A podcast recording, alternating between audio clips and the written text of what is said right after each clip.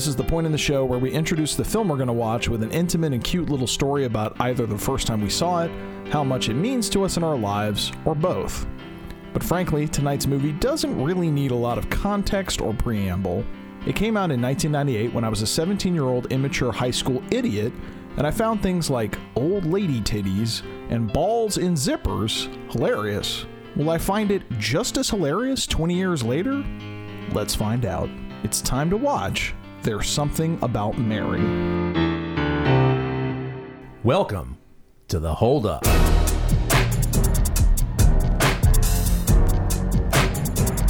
Each month, we pick a movie one of us remembers fondly but hasn't seen in years, watch it, and decide does it hold up? I'm John Nelson, And I'm John Longino. and Happy New Year, everybody. Happy 2018! Huzzah! We made it out of the doldrums of 2017, and now we're going to make a brand new year full of awesomeness. I can't even bother. it's going to be just as bad, folks. We might as well. of course, of course it will be. But hey, here's something a little exciting. Uh, we were so lazy that we're actually recording this episode in actual January of 2018. Yeah, the first day of the new year. So that actually, for me, is actually a fairly good omen. Yeah, and actually, to further correct myself, as, as opposed to we were so lazy, let's get that correct. I was so lazy. Yes. Well, thank you for uh, Yeah. admitting that one. But luckily, uh, to bring us into the new year with an old familiar voice, uh, we have a email from uh, our old friend Ray Morton, the third voice of this podcast. Email. I thought this was a spec script that he sent. It looks, it's long enough to be It's one. a, it's a fairly full uh, novel uh, worth of email, but that's but that's what you get when you pay for Ray Morton because it's true. He is not going to give you the half-ass on on information, uh, and you can write us as rated at holduppodcast at gmail.com. John Longino, would you like to read this email? Yes, I will read uh, Ray Morton's novella. Here I go. John and John have recently had a chance to catch up on your most recent episodes, those devoted to American Beauty, Face Off, and Ernest Scared Stupid. Great work as always. One of the things I love most about your show is that it motivates me to rewatch films I haven't seen in quite a while to see how they hold up for myself. And now you've motivated me to go back and take another look at Beauty and Face Off, two movies I had really mixed feelings about when I saw them for the first and only time when they originally came out many years ago, many of which you illustrated so well in your conversations. You have not motivated me to go back and watch Ernest because I've never seen it. I never wanted to, and after hearing you talk about it for the better part of an hour, I still don't. You've made a fine choice, Ray. That's that's fair, Ray. I'm, not, I'm not even going to uh, feign any kind of defense of Ernest. It's fair.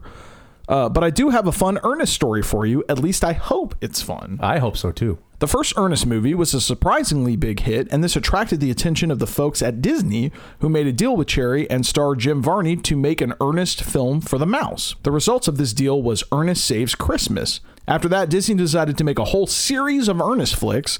The Disney execs came up with some premises for Ernest and then called in writers to flesh them out. My then writing partner and I were one of the writing teams called in to pitch. oh, wow. We were given a title and a basic idea Ernest and the Bold Crusader. Tim Burton's Batman had recently come out, and Disney wanted to make a superhero themed Ernest movie. Oh, wow. My partner and I took this idea and worked out what we thought and what I still think was a pretty good story. Ernest works as a gardener slash handyman for a Bruce Wayne like millionaire who moonlights as a masked and caped superhero. When the superhero is injured because of one of Ernest's screw ups, just as an evil supervillain is threatening the city, Ernest himself is forced to don the superhero's costume and utilize his many high tech crime fighting gadgets to take on and defeat the big baddie. And as it turned out, they loved it. We had a great meeting and everyone was getting along great and having fun and good naturedly ribbing one another until one of the execs turned to us and said, So you think you guys can do this? At which point I, feeling all loosey goosey and friendly and good natured ribbing, responded, Hey, it's an earnest movie. How hard can it be? At which point all the smiles vanished from the Disney execs' faces as they suddenly became very businesslike. They thanked us for coming in and said they'd let us know. Needless to say, we did not get the gig. Aw. The lesson, kids? When it came to Ernest and Disney, stupid was a very serious business. Keep up the good work, Ray. Thank you, Ray. What's actually um, intriguing about Ray's story, he mentions that after Ernest Saved Christmas, they're they're pitching ideas, and Disney was really keen to have a superhero premise. Right. I'll, I uh, from my memory, the next Ernest movie that came out was Ernest Goes to Jail. Mm-hmm. But there's an entire subset of that movie in which he gets electrocuted Uh-huh. and gains superhero like electrical powers, Right. and starts calling himself Electro Man. So I imagine if the Disney executives were like demanding that there be some kind of superhero element, Right. This is the element that won the day, like this Electro Man premise from Actually, the jail. what thing? probably happened is they probably got enough good ideas from the superhero thing and, and decided, well, this can't fill a whole movie.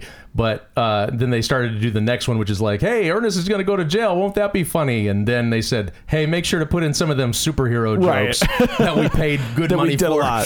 So Ray, if you pitched any kind of Electro Man or Electricity Man angle, uh, then contact a lawyer immediately because Yeah. they definitely ripped you off. They owe you money. We'll we'll see. But that that's an that's an illuminating because that always struck out to me as like why is this like superhero shit in this Ernest goes to jail movie? It doesn't Right. make a lick of sense.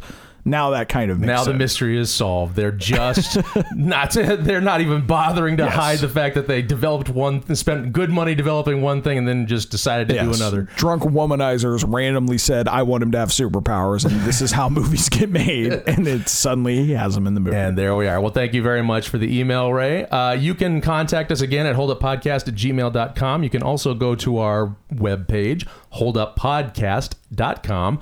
Uh, that'll link you to our Facebook and Twitter stuff. You can also go to Instagram and uh, find us at Hold Up Podcast. There are many ways to get us to pay attention to you. And believe me, it will not be difficult. We don't have a lot to do. so, on to tonight's movie. Uh, the Farrelly brothers, yes, there's something about Mary. Yes. All right. Here we go. Strap in, John, for comedy bonanza. It's like a bazooka of comedy that's going to explode, much like semen all over you. Well, this actually, you may actually be describing the right movie for this. This actually may be the movie that that like works for. You know, you might be Right. sarcastic, but the Farrelly brothers have a well, up to a certain point, they had a fairly good track record. A fairly good track record. God, I hate myself. this year has started off terribly, and it's just going going worse. we just lost 35 listeners. All of, of the, Of the 20 we had. so we're, in the we're- hole for we're in the red, yeah. Shit. All right. Uh, so what do you? Well, first of all, when was the last time you saw this movie, John? That is an excellent question. I saw There's Something About Mary last, I would have to say, in the early 2000s. So this, uh, if I recall, it came out in 1998 when I was, it was either my sophomore or junior year of high school. Okay. And I feel like I took it, I owned the movie on DVD. And I feel like I took it to college, Mm-hmm. and I probably watched it at some point in college. So it couldn't have been any later than I don't know 2003 2004 would probably be the last time I saw the movie. Okay, so you've seen it more recently than me, probably because I've I saw it when it came out. I believe I've seen it since then, but it wasn't. It was fairly like quickly after the movie came out. fairly quickly. These are the jokes, folks. Sorry, this gonna- is. you, you you like using that word, so I'm gonna just make I this joke guess so. I guess I have to watch myself now. Are you fairly worried? Uh, Fairly. um. So I saw this movie when it came out, and pretty quickly thereafter. So I should probably be the one to list what it's about, right? Go down the, the yeah, line. actually, yeah, that's eh, absolutely, John. Like for for the listener who hasn't seen "There's Something About Mary" in a while, or maybe has never seen it, what is there something about Mary? Uh, there's something about Mary is about Ben Stiller's character, whose name I don't even bother to remember, uh, pining after a woman named Mary, who was played by uh, ugh, Cameron Diaz. Cameron Diaz. Cameron Diaz. I got it. I, I'm I'm okay. Um, he like pines after her from high school onward, and then basically he he messes it up in high school with her. Wacky hijinks ensue, and then like 10, 20 years later, he runs into her again and basically has the opportunity to woo her correctly. Um, but she is being wooed by um, uh, Matt Dillon, right? Kind of. I, I'll, I'll correct you on that, but well, please see, continue. There, there is another potential suitor in the offing who is uh, uh, making things difficult for Ben Stiller. Um, and so the whole movie basically deals with his wacky attempts to uh, make her his in Farrelly Brothers fashion, which involves, you know, dicks and toilets. And so there you go. That's basically it. Yeah. So I'm leaving out all the salient details because Sure. that's what makes the movie, but uh, that's the basic story. Yeah, that that is the plot. Uh, the the reason I sort of um, kind of hesitated a bit with your Matt Dillon thing is because it's a little more nefarious than that. You said he, she just sort of has another suitor. From my memory, uh, Ben Stiller enlists Matt Dillon, a private detective, to find Mary for him Oh yes, okay. because he's remembering her and wants to find her, and then Matt Dillon falls in love with her and then is kind of reporting back to Ben Stiller like, "Oh yeah, couldn't find her," and Right. then he's making moves himself. Got it. Yeah, I just remember uh, Matt Dillon being hilarious in his uh, attempts to, you know, to woo Mary because he. He's playing just- like a scumbag. Yeah, he's a total scum. I mean, he's doing the like, he's got the like porn mustache, the thin like Errol Flynn mustache at a time when it's like real mustaches were highly out of fashion. um, he's just greasy as all get out, and he like to try and impress her, he says things that to him sound very impressive, but are actually entirely offensive. Um, and so I, I'm I'm looking forward to seeing if those kind of hold up because the thing about the Farrelly brothers is, and I think this is sort of like true of them and like South Park, which was also big at the time, is like there was this style of comedy that exploded, which is just like the most offensive stuff you could Right. imagine. But there were people who did it right, which was like South Park and Farrelly Brothers, and everybody else kind of got it wrong because the thing that the guys, you know, the Farrelly Brothers were doing, you know, for a while, were getting right is that they let you know there was there were they were making obscene jokes, but there was usually a character reason for it, and Sure. you could identify. Like for example, Matt Dillon says a bunch of offensive things like, "Oh, you know what? My greatest joy in life is working with retards." And which is of course terribly offensive, but then uh, you know that he's being, you know, a jerk, and so it's, you know, kind of funny. Well, Uh, honestly, in terms of the offensive humor, you know that uh, that is probably now will be the biggest gasp it gets out of us, obviously, because that's like, oh man, you definitely shouldn't say that.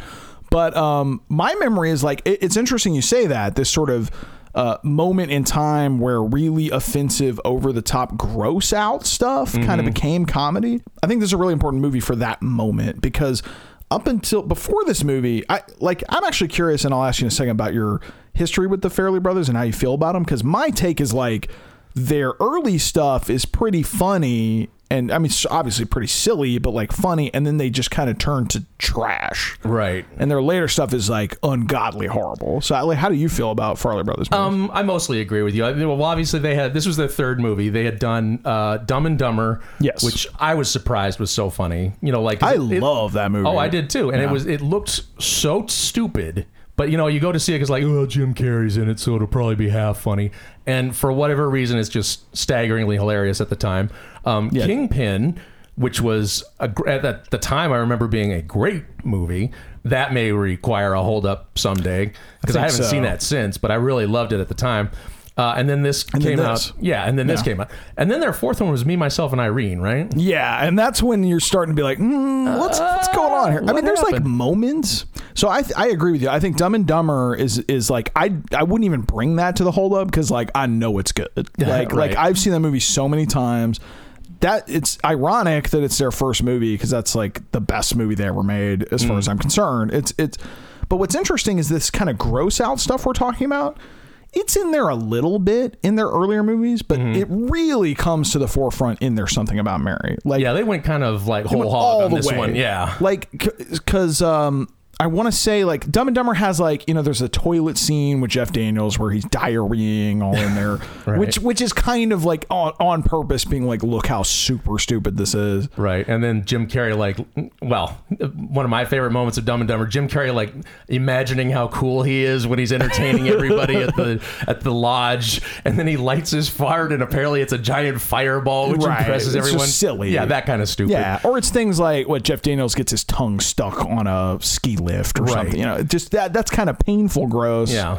And, But- and Kingpin was grungy, but I don't think it was like. Yeah. It was. It, it wasn't obscene. I, I would like. Well, I want to say they had some like Amish sex jokes or something, some Sure. low bar shit, but It, it is low, yeah, low hanging fruit, but it is. I mean, they, Yeah. they do a good job of mixing the low hanging fruit with just like I don't know sheer volume Yeah. of gags. But what I remember a lot about There's Something About Mary when it released was even before I saw the movie, it had there was this like word on the street kind of like whisper vibe about it that it was like this way out there crazy sexual really gross movie. Right. That the comedy, like I'd not seen the movie. And a friend of mm-hmm. mine had told me, like, dude, there's like a scene where he comes in her hair, and there's like, you know, and I just heard all this shit that I was like, what? Right. Huh? Like, what are you talking about? And then when you go see the movie, it, it really, especially the sexual stuff, I think that's the thing that comes forward. And there's something about Mary, Right. more so than their previous movies. It's gross out and it's like sexual gross out. Right. Well, I will addend that with it's it's sexual gross out, but only in like the bodily fluid sense.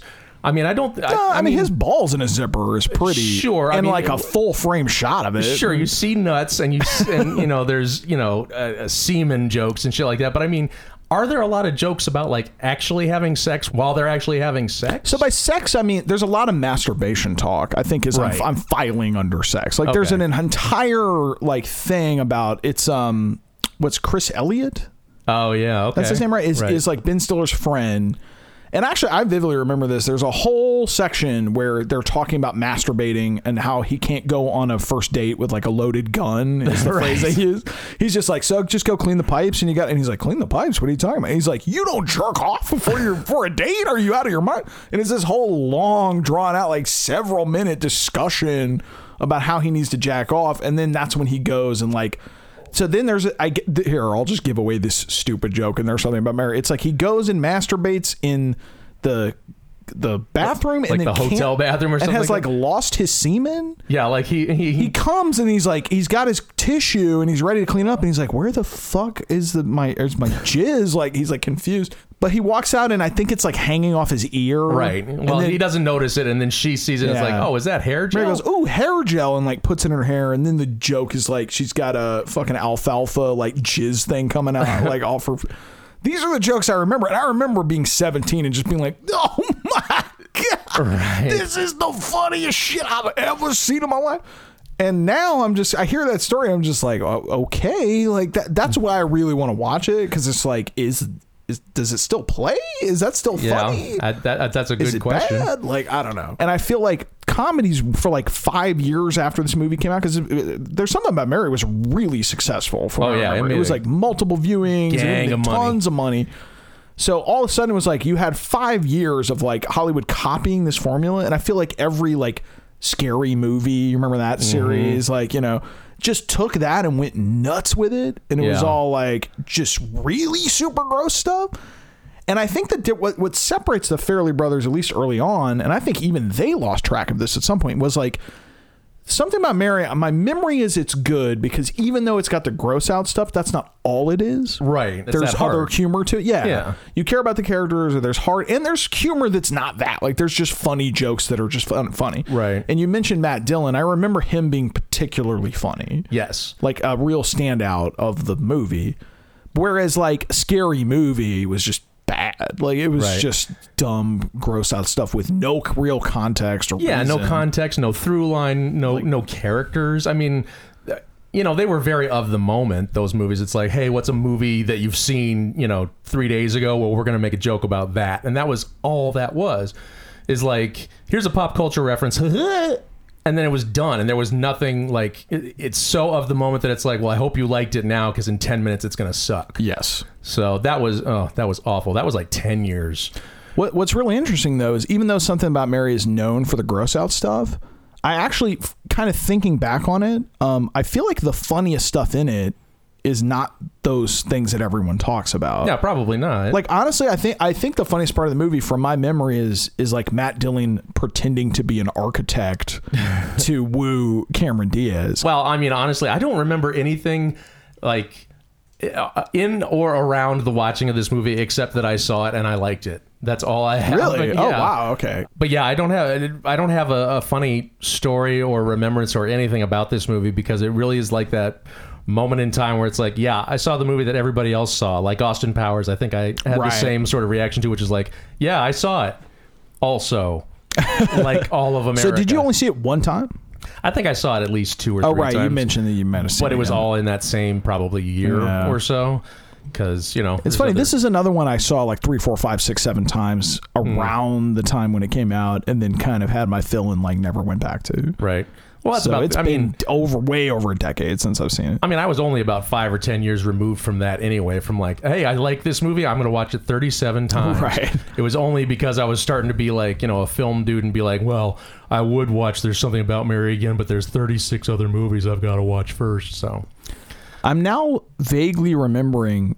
Speaking of hold up stuff, I remember there's some like homosexual humor Uh oh. that the specific context is is eluding me, but I remember there's kind of this like mid to late 90s like they're gay grr, you know the gay or like fear or straight whatever. people think the straight guy's gay grr, you know that kind of thing that might not hold up so well now That's that unfortunate. I'm, I'm kind of remembering it because that was one of those things that the South Park guys sort of excelled at, which is like they took Right. the like the gay fear and and like sort of kept turning it on its head. Like, I mean, you know, they had a lot of different jokes about it, but just not only normalizing it, but making the you know the the people who are afraid the the, the creepy ones. right So, I mean, that was, I, you know, it's it's sort of an obvious trick, but I think that's what the Farrellys and the South Park guys kind of did is just like normalize shit that you know you sort of look into the crystal ball and say, well, you know, one day this is not going to be so exotic and you know Yeah. crazy. So let's just And and let's be fair. I mean, if we're going to open the history books and what's going to be in it, like Trey Parker and Matt Stone in South Park are much higher on my list of like quality than uh, the Fair- Farrelly brothers. Like sure, but there was a minute when they were neck and neck. that's that's fair. Actually, I feel like you know what's interesting is South Park really evolved past that potty humor. Mm-hmm. It started out just ah, my butt's an alien and there," and like that's it. And I actually remember when South Park first came out, I was like, this is okay, but like it's kind of nothing here. And then the more and more subversive it got, and the more kind of commentary it got, I, I really enjoyed it. Whereas like the Farrelly Brothers, kind of like they had a lot more intelligence early on, Right. and just kind of abandoned it, like on their journey to stupidity. Well, I think you you know you hit the gross out thing. I think they were sort of trying to. They they didn't. I mean, I, I don't think anybody could have. They're like, well, we did gross out for there's something about Mary. It seemed really natural, and that's the thing everybody responded to. So I guess we have to keep going Let's in that triple vein. down, like, so yeah. yeah, we'll do me, myself, and Irene. And I don't remember much about me, myself, and Irene. Although one of the weirdest things is I remember a dog taking a shit, and I'm like, and I do remember thinking at the time, it's like. Oh, so this is this is the apex. It's like we've hit gross out humor, and it's just like we have to watch a dog taking a shit to laugh. I mean, Yeah. it seemed kind of odd, and I mean, I was enjoying some of the rest of that movie at the time. So it- for that to kind of stick out, I was like, mm. And then the fact that they they sort of just kept going in that direction. I don't know. It's almost like they got the wrong message from the response to this movie. Yeah. Or, you know, alternately, they're just like, yeah, now we can do the real humor we've always wanted to do, which is dogs taking shits. Yeah, enough of this story and plot shit. Yeah, fuck that shit. All right. Well, have we uh, mined this well enough, or do you need to keep twisting the nipple here? I don't know. I guess I guess we're kind of there. I mean, I sort of actually I have a genuine question for you because I I kind of can't read you one way or another. Um, and maybe it's because you don't remember the movie that well, but by your memory. Were you like this movie's amazing? Eh, that was fun. Eh, whatever. Like I hated it. You know, like where were you when you saw it? At the time, I was Yeah. at this movie's amazing. I mean, Okay. that I. I think in memory, like the the first two movies have sort of improved in my in my esteem, but I think at the time I was like, oh yeah, this is this is their This best. is classic. Like, yeah, they you know, great one, two, and three. They boom, boom, boom, got better every time. So yeah, I was really into it at the time, and then I think part of it is just you know once you've seen a comedy once, unless you're really just like it, unless it just touches the right nerve, it's like it, it's inevitable that that comedy is just going to lose steam on. True. Although I would I would counter with some of the best comedies you can just watch over and over and over and over. Sure, again. and They're I, fine. you know, obviously that's Yeah. Uh, that's the test we're running right now. But it's interesting, and part of the reason I wanted to bring this to the show is that uh, I did ha- I had that same fondness when I first saw it. I was like, "This is a classic. This is incredible." But what's what's interesting is that now in my hazy memory, I look back on something like Dumb and Dumber as compared to There's Something About Mary, and my memories of their of Dumb and Dumber and how I feel about it are like, "Yep, that's still great." right, But I think back to my memories of something about Mary, and um, old John goes like, "Hmm, I wonder, like, Right. is that still great? I don't know. I think I need to check because, like, I, I'm worried that it's gonna lose some of its shine. I wonder though, because there was uh, there was something about this movie that I you know there was a there was a combination like you say of just obscenities, but brains. I mean, like I had just thought about the the Greek chorus aspect of it. That there's Yeah, like there's the like a musician guy. There's a right? music, musician going around kind of singing about like what's going on and. That was really funny at the time, just sort of like a weird meta. It's like funny, but it's not like super funny. It's actually more like touching in a weird way too. Well, yeah, and it's it, it's well, and it's kind of a Woody Allen joke, like Yeah. so that you know, there's that like slightly more intelligent thing we're thinking of. Although it's the if I remember right, they do the same thing with that one that Woody Allen would do with that sort of thing, which is like, oh, he's a Greek chorus and he's singing a song, and then suddenly the song goes oddly awry and starts talking obscenities or you know mentions something that you're not supposed to be thinking about or whatever. You know, just breaks the the train uh, on purpose, um, and that's a very intellectual Woody Allen Sure. kind of a joke. Well, it's actually uh, speaking of the kind of Greek chorus musical thing. I remember that being a smart decision because the movie's so like over the top Looney Tunes, Right. In a lot of what happens to it, sort of this constant reminding you of like, yeah, you're watching a show. Like Right. you know, it's like this is a movie. We all know it's a movie. Enjoy the show. Right. Really puts you in a mindset where you're not like, well, this would never happen. like this is so silly. You're just Right. like you almost feel like you're watching a play or something. or- Yeah. and it's kind of forgivable how like crazy it is. That's true. I mean, I, I can see the first two movies um, being more sort of immersive in that way. That it's like, well, you, obviously you're watching a movie, but they don't know that. Whereas the people in Something About Mary kind of maybe know, depending on who they are. Um, yeah, I can see that. All right. So, John Longino, Yes. what do you think? Do you think this movie's going to hold up? Let's lay our wagers. Oh man, this is a hard decision. I'm gonna I'm gonna try. You know what? It's January 2018. It's a new year. It's a new John. I'm gonna try to be positive. All right. I'm gonna try to keep the hope. So I'm gonna bet that this film will hold up, despite my concerns that it won't. I I'm gonna say it's gonna hold up. Okay. Well, I'm I'm boring. I'm also going to say that it holds up because there was some magic about it at the time that it, it seemed like, oh yeah, that's a funny movie. Even if it's not like your favorite movie of the year or whatever, it's a, a genuinely funny movie and a genuinely good movie. So I'm going to trust 20 years younger John on this one and and and assume that his taste was at least you know halfway decent. So I'm going to say it holds up. All right. Okay. Well, ladies and gents, we're going to go test this theory. We are going to go watch There's Something About Mary, and we will be right back. Are you going to the prom? I, I don't. Yeah, I think proms Because are. I thought maybe um, dumb. we could go together. Oh, you, you're gonna go with like a bunch of people, or? It's like, yeah, you want like a designated driver? I can. No, no. I mean, you and me. We could go together. Do birds suddenly When I was 16 years old, I fell in love. Oh, no, I, no, no, I was. we got a bleeder! Are you okay, Ted? It was definitely love. About Mary again. I mean, crushes don't last for 13 years, right? He couldn't help it. Hi, it's Ted. I haven't seen you since uh since. Senior prom. I, I, How's everything? oh, that's be fine. Strong like blue. And he couldn't explain it. You hired me to find your girl, and I did. And then the truth is, I, I started to like her. Because there's something about Mary. She's still a fox. Mary's a fox. She's a fox. When a guy who can play 36 holes and still have enough energy to take me and my brother to a ball game. This year, It's too bad you don't live here, Ted. 20th Century Fox presents If Puppy likes them, then you got yourself a keeper. I'll slip that pooch a special treat. He doesn't like anybody. He never usually likes guys. a new comedy Come on, boy. from the Farrelly Brothers, directors of Dumb and Dumber and Kingpin. Would you like a little clam dip, doll? Whatever. Cameron Diaz, Matt Dillon, Ben Stiller.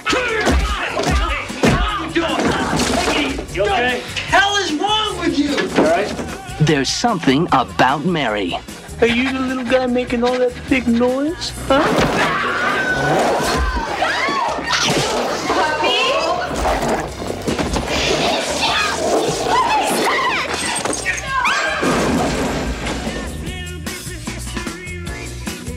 We're back, folks. What? You build me up? Build me up. But I- we're gonna sing the whole song right now for for a big hoot hootenanny fun. And you're gonna be. uh, You can't see us, but we're dancing, and that's the funny part. We're hilariously dancing with our pants around our ankles, with state troopers in our arms. All righty then. Hey, John. Hey, John. We just watched There's Something About Mary. We Initial did. impressions. Initial impressions. Um, it's it's interesting. It's kind of a mixed bag, to be honest. Yeah. Like. Uh, there we, we there was definitely a lot of laughs going on. It wasn't Sure. like you know. it- usually you could tell if a movie's an absolute failure because it'll be just crickets and you and me going like, oh god, and like there wasn't a lot of like looking at our clocks or, or being really annoyed. I think we were having fun. Um, I my really my gut check with it is like there's a lot that I laughed at, but so it's I'd say it's funny. There's just a lot of things that definitely were like some head scratchers for me of like mm, I don't know if I'm really down with this. Like I, I don't know how how do you feel? I well, pretty much the same way. I was like laughing at a lot of things, but it wasn't like the gut busting, Right. like minute to minute, just losing my shit hilarity. And I, you know, some of that you can chalk up to just well, you see a comedy for the first time, it's a surprise, and part of it is Sure. like twenty years have passed, and a lot of these jokes have been. You know, strip mined from this uh, movie, but yeah, I, I, I agree. We were having a good time, but it wasn't like, oh my fucking god, this is the amazing comedy that I remember from my youth. Yeah, it was funny. Yeah, yeah. Well, I'm actually, I'm honestly, I, let's just, I just want to cut right to the thing that definitely gave me the most pause or, or a little kind of furrowed brow, like, hmm, I don't know.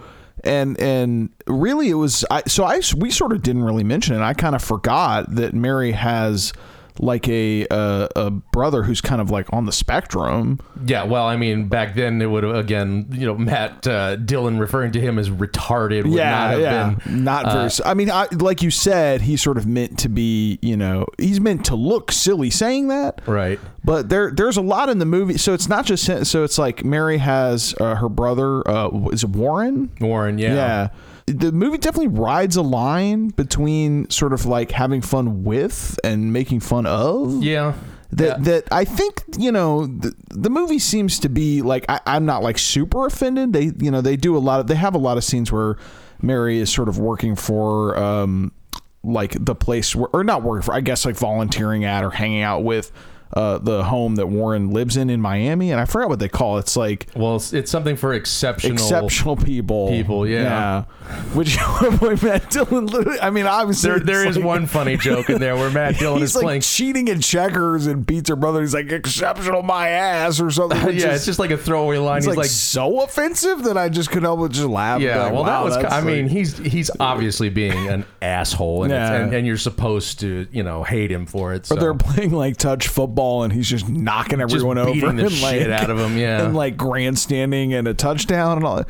So it's like I, I like I don't think the movie is saying like ha ha ha look at these like mentally challenged people and let's laugh at them or whatever. But there, there is like a weird fuzzy line where like obviously the actor portraying her brother is actually in fact recognize him he was like an actor on Deadwood Yeah, he's, and he's uh, in Scream as like the cameraman and all that. Yeah, he's uh, he's definitely. Well, I mean, I, I'm guessing he's not uh, autistic or mentally Yeah. challenged, but you know. So maybe. he's obviously sort of there's this thing of like, well, he's kind of putting this character on. And I feel like nowadays, honestly, if you wanted to sell me on it being not like a total joke, like I think if we were making this movie today, I'd be in support of like let's cast someone who's actually like on the spectrum in that role, right.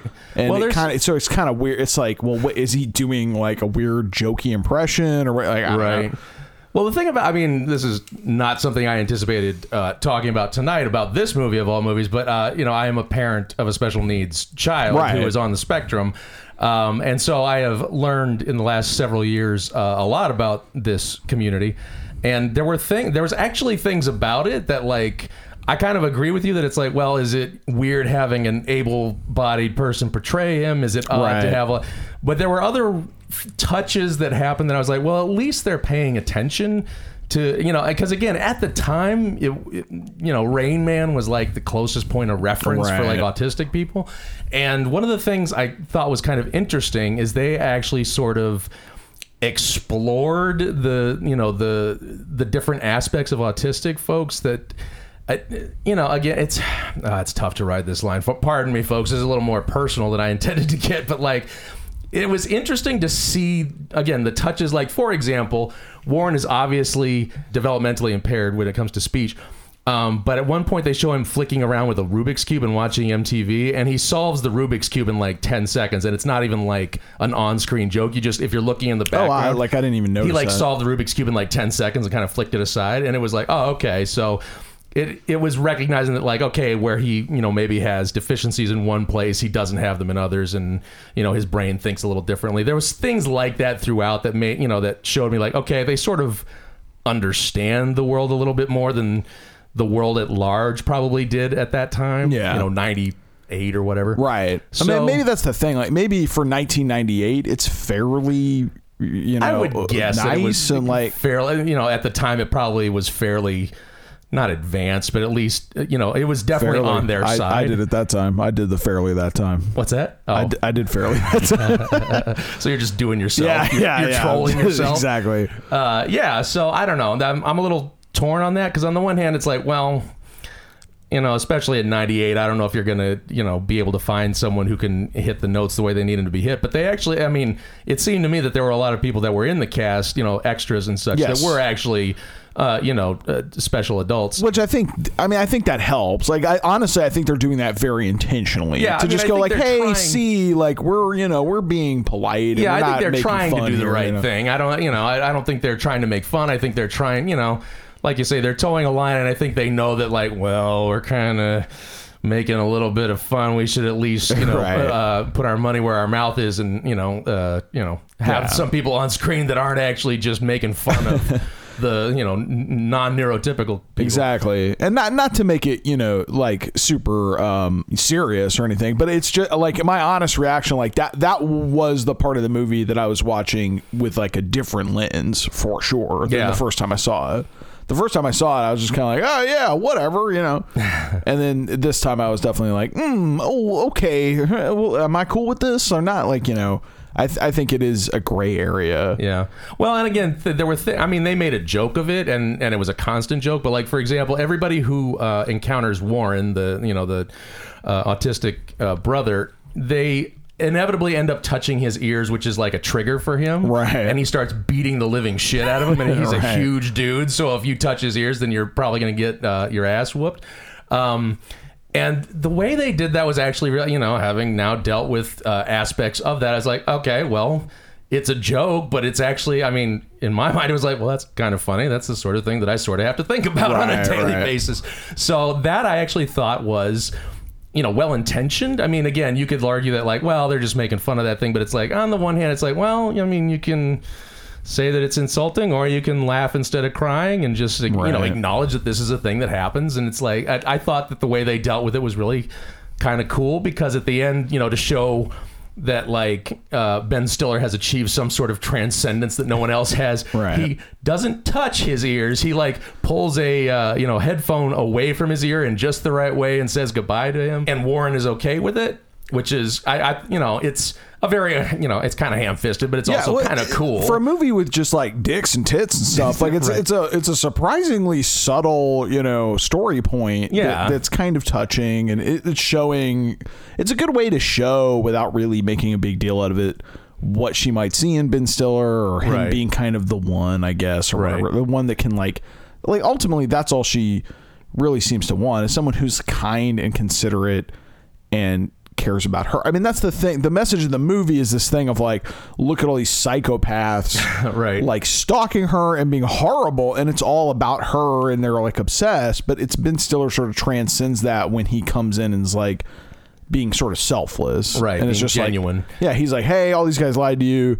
Brett Favre is who you need to be with. Hey, I'm nice to your brother, and it's it's just by caring about her and not about himself is what makes him stand out. Right. Like, granted, he's got like a lot of sins in the movie to you know make up for. Well, he certainly pays for those sins quite. I mean, Yeah. he is a punching bag for most of that movie. So it, at the one hand, it's like, yeah, he's a stalker and he's got his own uh, sins to atone for, but he does take a good beating along the way. I actually so- forgot how long it takes him to even get to Mary. It's like over an hour, It's, right? it's a long time. Like you have like the opening of the movie in the 80s, which is like really silly, but it's pretty long. It's like I don't know, 20, 25 minutes, maybe even thirty minutes. I mean, Yeah, it was a while. It's a while where it's like Ben Stiller and uh, Cameron Diaz.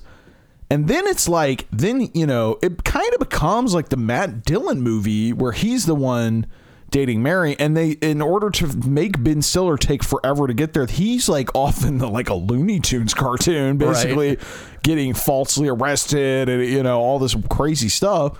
And by the time he finally makes it to Mary, it's like, yeah, we have like, I don't know, 30 minutes to go, 45 minutes tops. yeah, Like, there's not tons left to. T- yeah, Yeah. it- and it's a long movie too. I yeah, forgotten. it is kind of long. And now that there's no like laugh a minute, uh, you know, audience just screaming at every joke, it's like it, you feel that length a little bit more. I think. And, you know, I'm not. It, it's less of a sin than other movies we've watched where it's like, oh god, that extra half hour. But like, you could have took ten minutes. That, I think.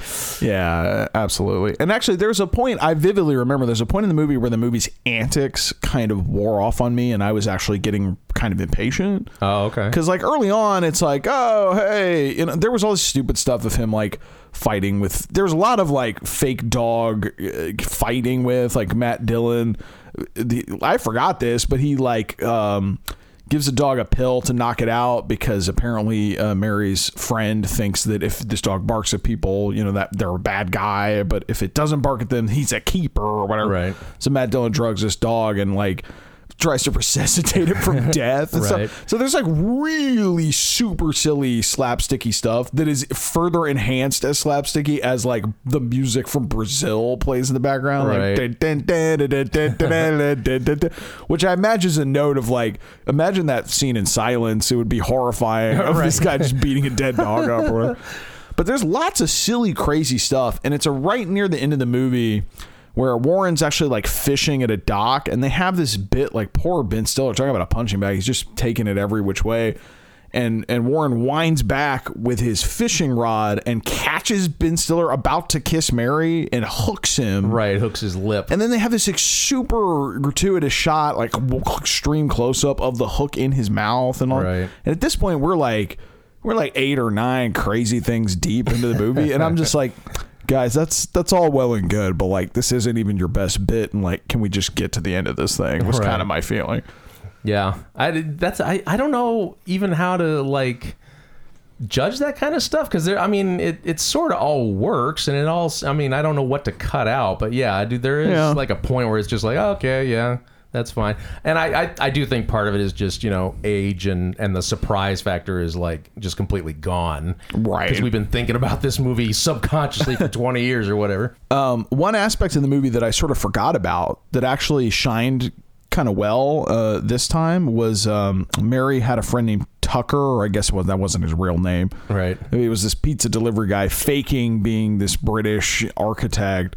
But that that actor, I recognize it. He hasn't been in a ton of movies, but I thought he was like pretty funny because he for half the movie he affects it's like, oh, good cheerio, Mary, like right, Roger, I'll give you a right, Roger, and all this like. We're, and then the second half of the movie, he's like, I love her, man. I'm just a pizza delivery guy, like.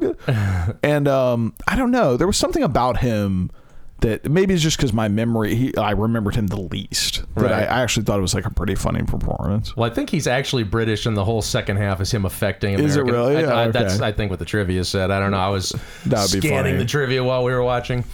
Um, yeah, I'm trying to. I, the thing about this movie that's weird is like I, you know, the first half I was like, yeah, this is a raucous, nonstop laugh a minute comedy, and the funny thing is like I rem- there's actually more heart than laughs in it than I remember. I mean, it's it's honestly like sort of a weird character comedy more than it is like a, a slaps. I mean, there's a lot of slapstick stuff in it, but it's like it's not as joke a minute as I had remembered. Yeah. And it is more. There's a lot. I mean, this is good because it, it's it's more organic, but there's a lot of like character laughs. I guess a lot. Most of the you know laughs come from character, which is probably why it was so successful. You know, all the you know the, the jokes aren't just like oh well we'll shoehorn a, a cultural reference or something you know that could happen in any movie into this moment. It's It's, like it's all specific to the movie. Um, but yeah, it's weird how like you look at it, and it's like oh like I don't know, like Matt Dillon at one point overhears her when he's spying on uh, Cameron Diaz, like, oh right, he's got she loves cap teeth because it's you know she's joking about something he can't tell she's joking, so he shows up with big cap teeth, and it's like I had forgotten that was in there, and it's like for ten seconds, it's like, oh, that's funny. And I just remember in the audience I was with, every time he smiles from like then to the rest of the movie, it's like, right. and here it's like, oh, that's funny. He has cap teeth, big teeth. The end. Yeah, it's I don't know. It's it's a tough situation because I think it's like a normal movie that you can just kind of laugh at and, and find the comedy in and then it's like it'll just take these hard right turns into super crazy yeah. And then it's like you have these like weird interludes or just it's just like completely insane and like oh my god a dog's biting my nuts or like Right. an old man who just fucked a woman is pulling out a rifle and like shooting a guy Well, that was funny because that was just that was the very end of the movie, yeah, and so the- it's like completely insane it's like uh, yet another dude who's you know obsessed with I was just fucking you to get to Mary. yeah, like, that that actually was funny. I yeah. thought. No, no, not that it's not. it's just insane though. It's You like, know what was like not funny? Actually, I thought I remember like laughing more at the Greek chorus thing. I mean, I brought I made a whole point of it in the first right. step. Well, that's why I said I felt it was more sweet than like funny. Like, Yeah, there was. I don't. I just remembered there were that being that aspect of it being funnier, and there was something about it that was just like it was kind of funny the first time, and then like after that, I was just like, this isn't funny. Stop. Do something else. You didn't like it when they were singing in Spanish? That was really a No, a that was raucous fine. I don't know. That it, it just like the first time you see them, they're in a tree, you know, for no good reason. And at one point, one dude is playing the guitar, the other play, is playing the drum, and the guy who's playing the guitar is also singing.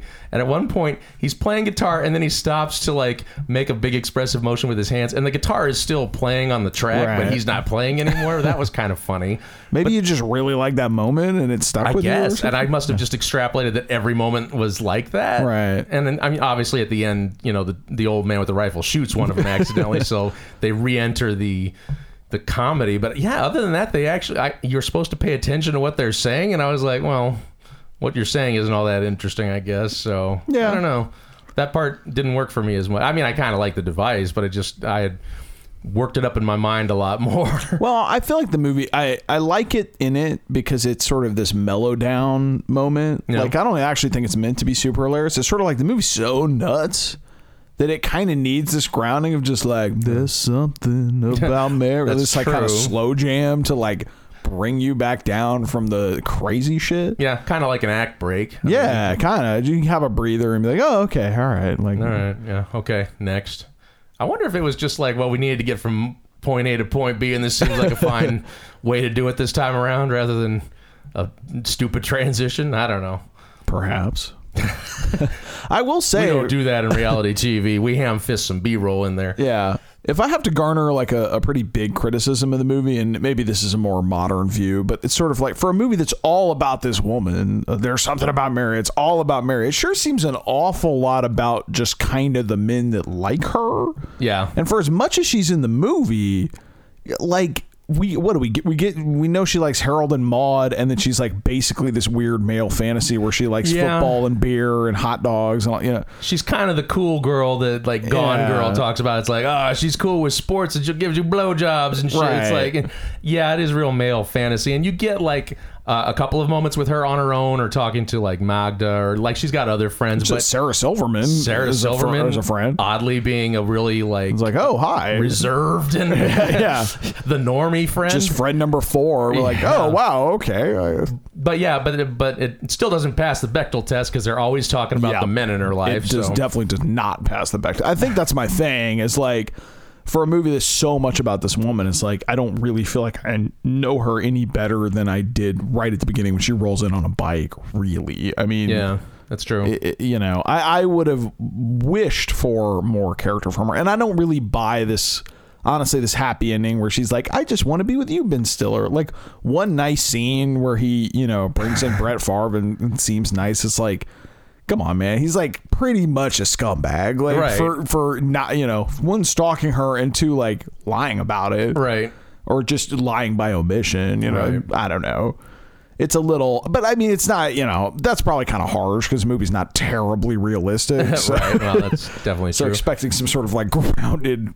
I the- think they even the the Greek chorus even sings about it being a fairy tale, so it's Right. It's not exactly to be taken seriously, but I I do agree that it is sort of. I mean, out of it's like a Jerry Maguire out of nowhere. Like he just she just decided, oh no, I actually like him better than the good guy. Well, especially when half the movie is kind of needlessly uh, showing off her body in a weird kind of way. Like, I mean, I, Right. I- you know, I mean, I don't want to. It's kind of a weird area to dive into, but they they. I don't know who the like costumer was on the movie, but there's just a ton of outfits that are just. You know, you can see nipples and you can see her breasts, and it's just like constant.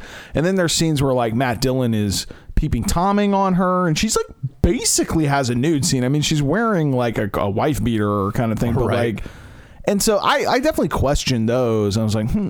And then there's like a moment. I mean, I know Chris Elliott is playing kind of a dig, but there's there's all this weird stuff with him, his wife, and like him making her make cookies, and she, he's like watching cops while she's giving him a blowjob, and Right. It was all sort of like. I mean, I know it's an exaggeration, and he's meant to be a jerk, but I, it was like I don't know, like the like the females in the movie were not even remotely in the realm of reality. like, Right. like, I think that's the thing. And the men had like grounded scenes where they're like, "Hey, man," just like talking like normal people, but Yeah. like. Well, I think I mean maybe the way they justify it to themselves is like, well, the guys have you know uh, interior lives, but all those interior lives are scummy.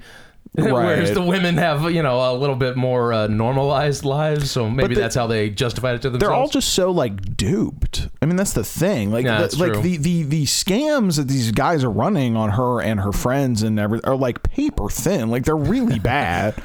And so we're meant to believe that she buys all this stuff or thinks that jizz is hair gel and all. You know, like like I know it's a joke, but I don't know. It it just makes her come across like really stupid.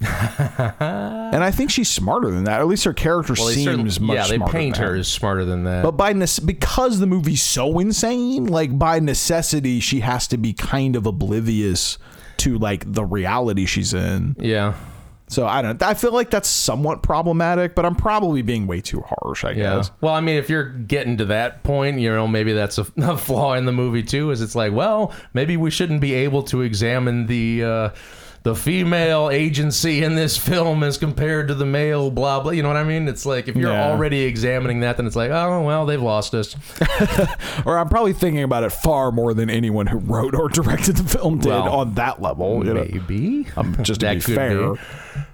But yeah, I don't know. I mean, it's still, yeah. For as much as I'm complaining, there are a lot of jokes at dudes' expenses that are funny. you know well you know the funny thing is i'm getting that same you know we're sitting here talking about it and i'm getting i'm, I'm remembering the feeling i had when we watched austin powers not you know the same. I, I, I felt kind of negative there but this one i'm feeling the same sort of thing where it's like i'm sort of reaching for like okay what did i think about this scene or what about you know what should i talk about that scene? It's like well there's this joke and oh the joke happened or didn't happen or whatever. And it's like there's a lot of jokes in the movie and a lot of what we're talking about as far as this movie is concerned is the jokes landing but it's like it feels weird to talk about well there's this joke about you know prison rape or whatever. And it, like, you know what i mean? It's it's weird to talk about these Yeah. jokes but you, when you start peeling away the jokes then it's like okay i guess we have to talk about the female agency and stuff. Right, like, right. yeah i don't know. It's it's again if the jokes aren't keeping you entertained and you're talking about the plot structure and shit i don't know. Maybe it's not working out. I don't know. Well, I don't think the plot terribly matters much, but uh, yeah, uh, you and you bring up that that kind of like I'm I even um, suddenly kind of vaguely remember before we went into the movie I was like I think there's some like jokes at homosexuals expenses or something you know something like that. And I had forgotten this whole uh, like actually uh, rewinding back a little bit it's one of the jokes that landed really well for me was Ben Stiller is having a session with his psychologist and the joke is like he's got his back to the door and the psychologist isn't there at all he's like fucked off and gotten lunch and he's coming back with like a bib on and, and just like oh hey. and then he kind of fucks with him at the end by because he says he stopped at a, a a highway uh, rest stop, and then he just randomly is like, you know, highway rest stops are the homosexual hangouts of the '90s. They're the new bathhouses. Anyway, that's our time. Like, bye. and you're like, what? That's weird. And then later in the movie, Ben Stiller picks up a hitchhiker who tells him this weird story about abs and squirrels on a ranch and all this weird shit. Which I remember that. The, uh, sorry, I'm just kind of going free form here, but the hitchhiker scene, I remember as a 17 year old, I was like 10 out of 10. Like, thought it was so funny. That's Harland Williams. I, I think so. I- Like, I know he's in Half Baked and like a few yeah, other he was like one of those like on the rise comedians Right. that never quite rose. But he was like with this weird kind of non sequitur. Uh, he would just say random weird shit. That was Right. the joke. Was just like he's insane and he's saying weird, insane things. Right. Which at the time I remember thinking was hilarious, and on this viewing I was like, eh, this is kind of pushing it a bit. I'm not really finding this that funny. Um, but they stop at a rest stop, and then Ben Stiller gets out and trips over a guy giving another Doesn't guy get a like four steps Yeah. out of the car before he trips over a, an orgy. Yeah, and there's like literally men. like 30, 40 guys plus cops busting them, and then this whole joke is like, oh, he, it's this mistaken identity, and like I guess it's kind of funny because they seeded it earlier in the movie with this random comment, but. It, it's still I don't know like it's definitely problematic or questionable Yeah, like well what's the joke here like it's just oh yeah ha ha ha he was in a gay orgy like Yeah, and it's certainly feeding into the gay panic. Yeah, you know, definitely. thing. And it doesn't really like flip it. Like you know, the South Park thing would have been like the cops, you know, pick them up or whatever, but they were there too or something. I, I don't know. They're, Right. They didn't quite. it's you know, kind of homophobic honestly. a little like- bit. I mean, it's. I don't think they're. You know, I don't think they were being mean, but it's like it, it's almost like they just. It was like at the time. It's like, well, why wouldn't it be funny? You know. Yeah. know. It just. It just seems very of I mean, the moment. The, the whole thing is rescued when they sort of uh, leave that stuff behind, and then it becomes that the hitchhiker left a body in Ben Stiller's car, and you have this weird one-off scene where cops think Ben Stiller's a serial killer, right. and actually, that's one of that's a pretty funny scene where where they're like, "How oh, how many we talking here?" And he's like. So Ben Stiller is mistaken and thinks that they've arrested him for just picking up a hitchhiker because he it's illegal. Right. And so he's responding to everything with like, ah, I don't know, hitchhikers my whole life. Like, I don't know, 25, 50, who keeps count? And it's, it's sort of, he's so nonchalant yeah, he seems it. so glib about it. it actually, it, it- it's a funny scene because you, you know, you realize that they think he's a murderer. And the cops are just getting so heated about his Yeah. glibness. I think the best part is they're like, why'd you do it? He's like, I don't know. Boredom? Like, it's pretty good. That was pretty funny. So that that part was fine. I don't know. It, the movie's honestly it's kind of all over the place. Like one minute it's pretty funny, the other minute you're, it's questionable, the other minute it's like kind of not that funny. Right. Well, how did all the dick and zipper and grandma titties land for you? Well, honestly, not really at all. I mean, it might be because I've seen the movie a lot, and so the, I can see the shock. uh, You know what's actually unfortunate is that so the the dick zipper scene that we talked all about. It's like I, I don't think I went into the full detail, but you probably remember it. In case you don't, it's like he's come to pick up. Mary for the prom. He's going to the bathroom. They think he's peeping Tomming because he's looking at birds like chirping, and then it ends up being Mary changing her clothes. And then in a panic, he zips up his zipper. With the loud. I gotta admit, that was pretty funny, like Foley work. Just like he reaches down and just like gives the loudest zipper in the world. Yeah, and then goes ah, And and, it's like he like zipped girl. his nuts up or whatever. and um, the scene actually is surprisingly restrained for a long time. Like they do this thing where they're not showing you what everyone's talking about, and then I think it's actually pretty funny. Where they're Yes. like, Oh, I- Jesus Christ, Yeah, like, is- they keep they keep playing off people's shock, and they keep bringing in Oh more my people. fucking god! Yeah, Yeah, like- and everybody's like, "Oh my fucking god!" Just losing. it's literally a full on sketch. Like there's firefighters coming through windows, cops, and all. You know, like oh And- look at what this guy did. Yeah, they do it like five or six times where they have just people's reaction, where you think you might see a hint of it and they don't show you, and then just when you're like, oh, I guess they're never going to show it, then boom, there it is, right in your face. Yeah. and they do a quick close up of it. And the funny thing is, like, I remember, I mean, talk about the like.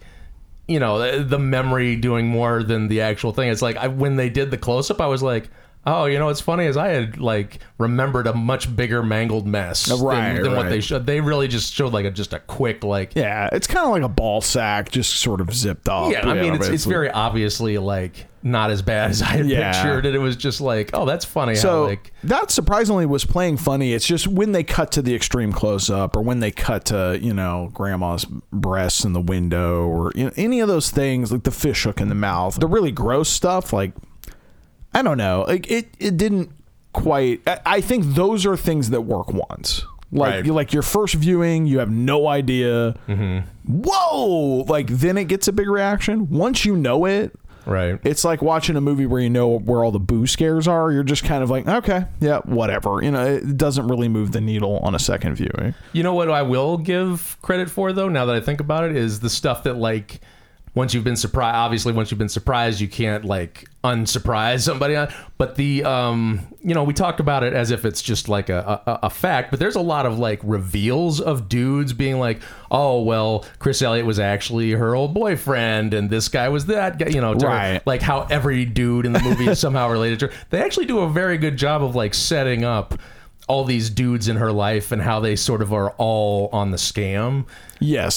So that I actually was like, it, I mean, it's not like a clockwork piece or anything like that, but it's like everything makes sense as it should. Sure. Yeah, So like that it's, was it's no know, usual suspects, but for them to like talk about Woogie for like 45 minutes at the beginning of the movie. Right. And then have Chris Elliott be this character and then at the end of the movie her go Woogie and you're like, "Oh shit." And it, the, the, it ends up being that guy. Like Yeah. that's actually kind of clever. Yeah, I mean, they don't. The funny thing is, they've worked it out enough so that they're not having to tie themselves in knots to like get themselves out of it. I, you know, I don't. I don't. It's it's weird, but it just it it was elegant Yeah. for a you know a comedy that maybe shouldn't have worked that well. I don't know.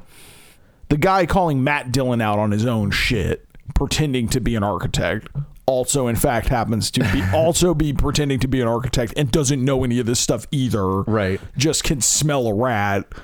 And, and like double bluffs him like that's pretty good because Yeah. in any normal movie that guy's a real architect like Right. he's just a real guy that suspects this guy Right.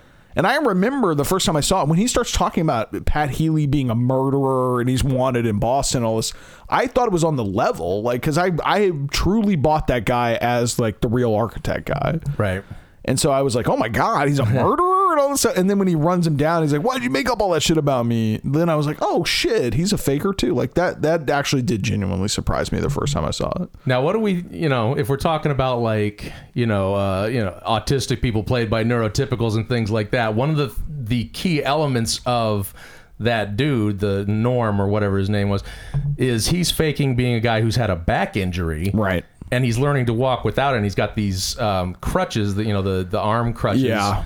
And there's a whole scene where It was he like, like an extended joke. there's an extended joke where he like drops his keys and he insists on picking them up himself and it's and you are there's no joke except him trying to reach for his keys and it's like It's like, look at this handy capable person struggle to get these keys. I mean, I guess it, you can forgive it because he's faking, but like, But you don't know We that. don't know that in the scene. yeah and I mean and I watched that scene and I'm like mm. were we laughing at this Yeah. before because I ain't laughing now It's awful long in a long movie and easily cut.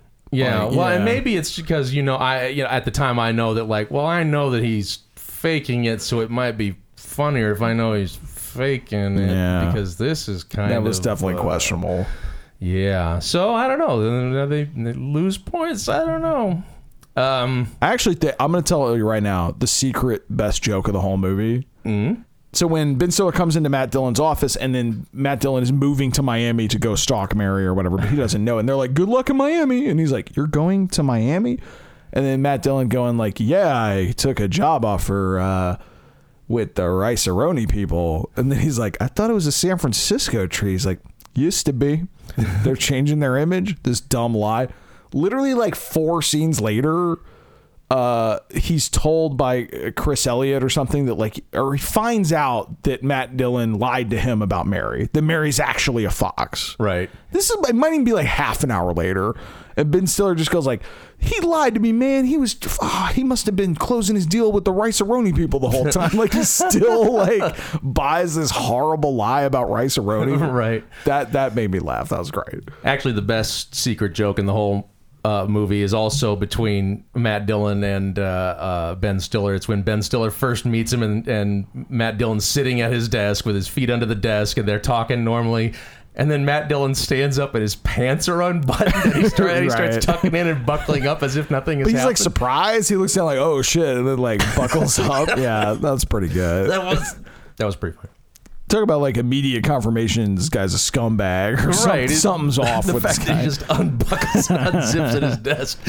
That It's was like, was he masturbating? Like, what was he doing? Yeah, I like to think that he just does it every day. Yeah, Comes in, sits relaxed. down, unbuckles and unbuttons his pants. that, yeah, that was a funny decision. All right. Well, uh, time for timer. What are we gonna say, John? Oh man, this is honestly it's a tough one. You know, It's kind of coin tossy. I'd say, you know what? If I mean, if I'm being honest, if I'm going to say, does there's something about Mary hold up to my original memory of the movie being like an incredibly funny movie that was well done? I'm. I think I'm going to have to say no. That it does not hold up, but not to say that it's shit or trash. Like it's just like it kind of lost some of its luster. Mm-hmm. It's not as good as I remember. It doesn't hold up to what I remember.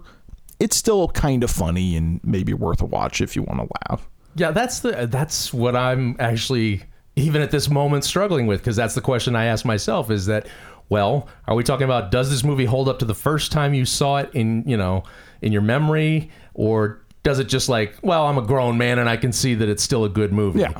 I think I'm going with the first definition. You're going with it doesn't hold up to your original because if I, to original vision. Because yeah. if it's if it's originally like, does it is it as good as the first time I saw it? Then Exactly. no, Right. It is not. Is it a good movie? I would still say yeah, it's a good movie. well, that's the thing. I mean, this But- podcast isn't called "Is it a good movie?" Is it a good movie? The podcast Right. is called "The Hold Up." That's Like, true. But this is the oddest like. I we usually fall down on the side of like, well, if it's a good movie, then it holds up. Right. But it's this it's is- interesting. Yeah. But I, I mean, if I'm agreeing with you on and, and we're setting this standard of it's like, well, it's got to be as good or better than the first time, then it's like, well, I think it's like no. it's an okay movie, not a great or even really good movie. Therefore, it doesn't hold up. But, that doesn't mean it's shitty. But the crazy thing is now I feel like now I want to see like Kingpin and, and Dumb and Dumber because now I'm like I, I'm doubting myself. I'm like, man, were those to be honest, just- Kingpin is never one that I was like real hot on. Like people love that movie, and I thought it was okay. Um, I bet that doesn't hold up at all. Uh, Dumb and Dumber, I'm confident in. Although if you're worried, you know we can we can give it a look. But I, I'm pretty sure that's fine. I'm curious, but I don't know. That is those are questions for another day. We have come I guess we've come down on Yeah. double nose doesn't hold up. Sorry folks. We've There's- cheated you. There's not something about Mary. we came in with positive thoughts and we, We were going to tried. Happy uh, New Year. 2018 fail does not hold up. Okay. Well, hey John, do you know what we're doing next time? I would love to know, John, because it's your pick. It is my pick. I have decided that uh, we haven't had enough controversy this month, so I want to delve back into movies that make you uh, itchy and uh, uncomfortable. I want to look at that Joel Schumacher movie, Falling Down. oh man. Yeah, because I want hate mail, is what I want.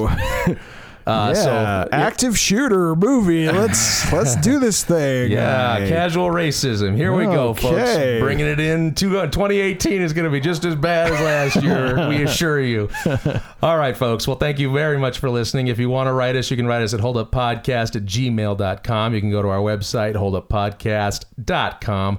You can go to our Instagram account at holduppodcast and see all our lovely behind the scenes candids and uh, leave comments. Uh, and if you would not mind, go to iTunes and either give us a star rating or a rating or a something or another. Just Yeah. write something about That, us. that actually really helps a lot because it helps. Uh, you know, it's where it ranks on the the charts. And yeah, stuff, you've so- heard this on all your other podcast search engines and blah blah blah. Just validate us, please. Uh, well, thank you very much for listening, folks. Happy New Year, and until next time. Nobody move. Nobody gets hurt.